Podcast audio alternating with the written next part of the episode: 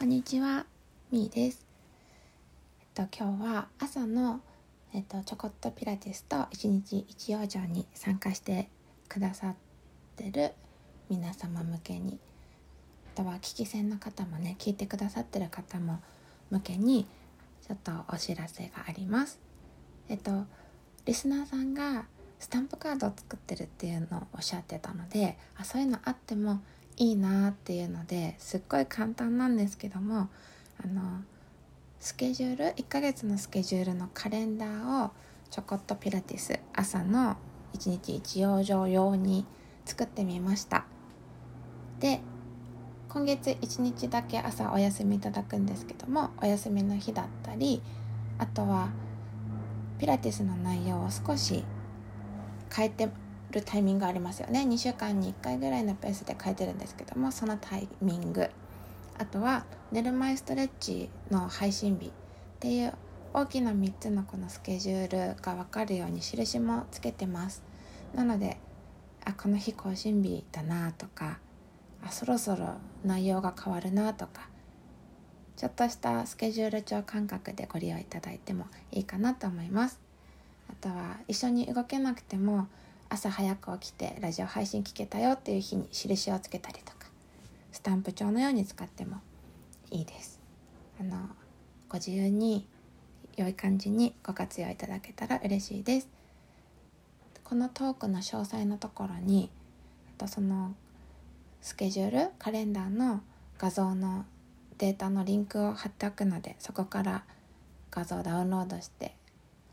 お好きに使ってください。あと朝の一日一養生で今日は感情と体の関わりについてお話ししたんですけどもあのもしかすると追い詰めて気持ち的に追い詰められちゃった方もいるかもしれないなと思ってちょっと心配になって少し補足を最後にしてこの収録を終わりにします。で今日あの感情のバランスが崩れると体の五臓に影響があったり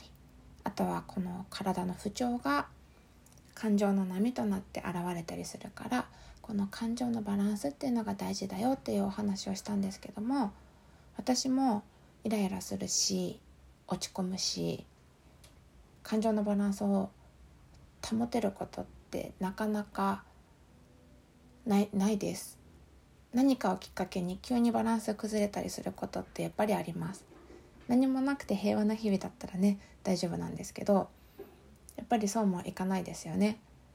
でもそれがダメなんじゃなくてそういったあの感情の変化に気づけるっていうことがあの心の養生そして体の養生につながっていくんじゃないかなっていうことにつなげていきたかった今日のお話でした。私もよく一回落ち込みとどんどんどんどん落ち込みすぎてしまったり考えすぎてしまったりするんですけども結構そういう時って沼にはまってるから自分の感情の変化を客観的に客観的には難しいかもしれないですけど捉えられないことが私は多いんですね。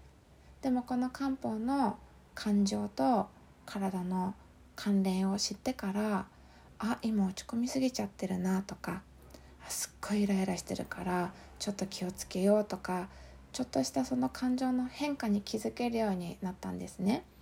なので自分の感情の波はあって当たり前だしそれが自然だと思うのでその波に気づいてあの自分をいたわる時間を作るきっかけとかにしていただけると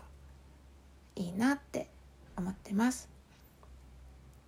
喜怒哀楽をバランスよく完璧にコントロールできる人はいないと思うのでもし完璧にコントロールしないといけないっていう風に感じてしまって気持ちを追い詰められてしまった方がいたら